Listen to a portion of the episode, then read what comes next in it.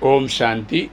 இருபத்தி ரெண்டு ஜூன் ரெண்டாயிரத்தி இருபத்தி ரெண்டு காலை முரளி பாப்தாதா மதுபன். இன்னைக்கு தலைப்பு இனிமையான குழந்தைகளே.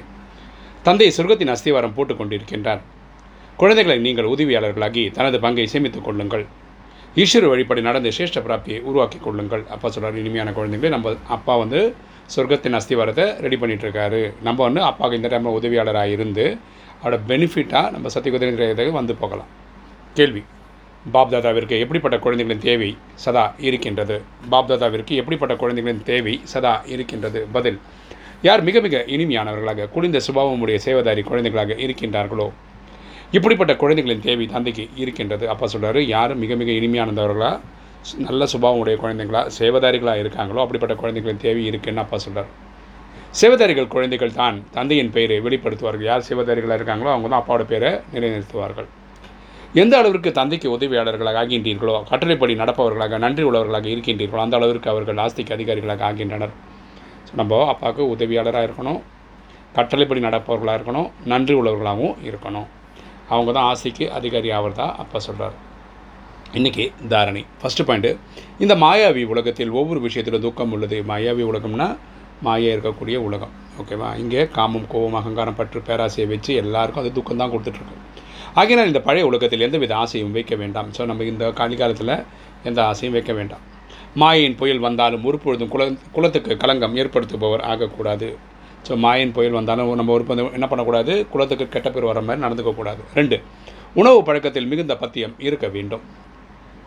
விருந்து போன்றவற்றுக்கு சென்றாலும் மிகவும் யுக்தியோடு நடந்து கொள்ள கொள்ள வேண்டும். அப்போ சொல்கிற உணவு பழக்கத்தில் நம்ம யுக்தியோடு நடந்துக்கணும். பத்தியத்தோடு இருக்கணும். அதாவது நம்ம வந்து நான்வெஜ் சாப்பிடக்கூடாது வெங்காயம் போட்டு சேர்த்துக்கக்கூடாது உணவு சமைக்கும் போது இறைவன் நினைவில் சமைக்கணும் சாப்பிடும்போது இறைவன் நினைவில் சாப்பிடணும். இப்படி யுக்தியாக நடந்துக்கணும். வரதானம். தீமையிலும் தீமையை பார்க்காமல் நன்மையின் பாடத்தை படிக்கக்கூடிய அனுபவ மூர்த்தி ஆகுக. தீமையிலும் தீமையை பார்க்காமல் நன்மையின் பாடத்தை படிக்கக்கூடிய அனுபவ மூர்த்தி ஆகுக. விளக்கம் பார்க்கலாம். விஷயம் முழுவதுமே கெட்டதாக இருந்தாலும் அதிலும் கூட ஓரிரு நன்மைகள் அவசியம் இருக்கவே செய்யும். இல்லையா? சில கெட்ட விஷயம் நடந்துச்சுன்னு சொல்கிறோம் இல்லையா? அதிலேருந்து நம்ம கற்றுக்கிறதுக்கு நல்ல ஒரு பாடம் இருக்கும். பாடம் படிப்பதற்கான நன்மை ஒவ்வொரு விஷயத்திலும் நிறைந்திருக்கும். நம்ம பாடம் கற்றுக்கிறதுக்குனே பல விஷயங்கள் வருது. அதுலேருந்து ஒரு நல்ல பாடம் நமக்கு இருக்குது ஏனென்றால் ஒவ்வொரு பிரச்சனையும் அனுபவசலி ஆக்குவதற்காக நிமித்தமாக்கிறது ஒரு ஒரு பிரச்சனை எதுக்கு வருதுன்னா நம்மளை அனுபவசலி ஆக்கிறதுக்காக வருது. பொறுமையின் பாடத்தை கற்றுத்தருகிறது நமக்கு. பொறுமையை சொல்லித் தருது. மற்றவர் ஆவேசமாக சொல்லிக் கொண்டிருக்கின்றார் மற்றும் நீங்கள் அச்சமயம் பொறுமை அல்லது சகிப்புத்தன்மையின் பாடத்தை படித்துக் கொண்டிருக்கின்றீர்கள்.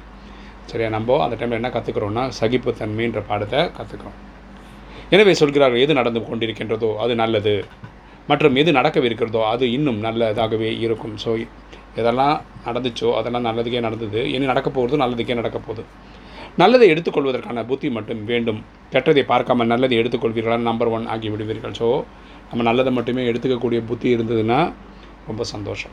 ஸ்லோகன் சதா மகிழ்ச்சியாக இருக்க வேண்டுமானால் அமைதி சக்தி மூலம் தீயதை நல்லதாக மாற்றி விடுங்கள் சதா மகிழ்ச்சியாக இருக்க வேண்டுமானால் அமைதி சக்தி மூலம் தீயதை நல்லதாக மாற்றி விடுங்கள் எப்பவுமே சந்தோஷமாக இருக்கணும்னா நம்ம அமைதி சக்தியின் மூலமாக நல்லது மட்டுமே எடுத்துக்கணும் தீயதை விட்டுறணும்.